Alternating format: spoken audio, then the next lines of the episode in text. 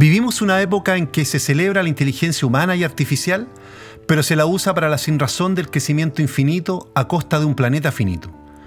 Vivimos en una época donde el capital puede circular libremente por todo el planeta, pero las personas no. Vivimos en la época en que 100 personas poseen la misma riqueza que 3.500 millones de personas. Una época en que los millonarios pagan viajes a la luna, mientras que el 40% de la población mundial vive con menos de 2 dólares diarios.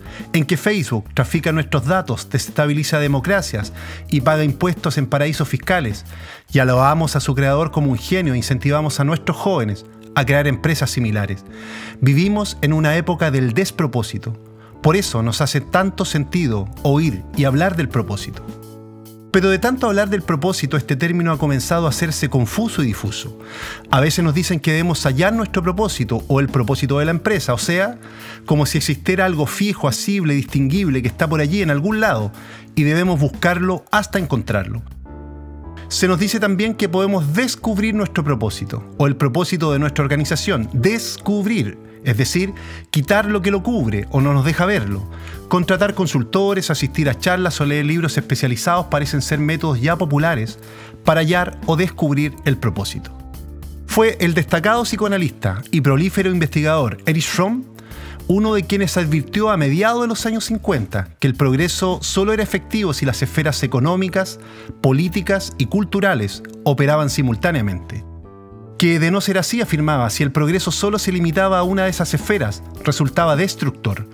La destrucción podría evidenciarse en sociedades más disfuncionales y en conductas autodestructivas, porque las sociedades se enferman, sentenció. Nos anima la necesidad de encontrar soluciones siempre nuevas para las contradicciones permanentes de nuestra existencia. Formas cada vez más elevadas de unidad con la naturaleza, con nuestros prójimos y con nosotros mismos. Esa es la fuente de todas las fuerzas psíquicas que nos mueven, de todas nuestras pasiones, afectos y ansiedades. El camino del retorno al sentido puede ser sinuoso y largo, pero reconfortante, sabiendo que nos hará ciudadanos más humanos, no solo consumidores ajenos a lo público o a la suerte de los demás. No existe allá afuera o acá adentro una cosa llamada propósito, salvo como distinción que inventamos los seres humanos para señalar futuros preferibles, que nos hagan creer en y crear otras formas posibles de vivir, más armónicas, respetuosas y empáticas, y coordinarnos en la acción para hacer que ellas ocurran. No hay nada que encontrar o descubrir, el propósito es una promesa que nos hacemos y que hacemos a los demás para convivir, colaborarnos y trascender. El propósito es la pulsión por transformar lo que nos insatisface y abandonar con urgencia el despropósito del aplastante individualismo que campea reina en todos los aspectos de nuestras vidas. Surtidor en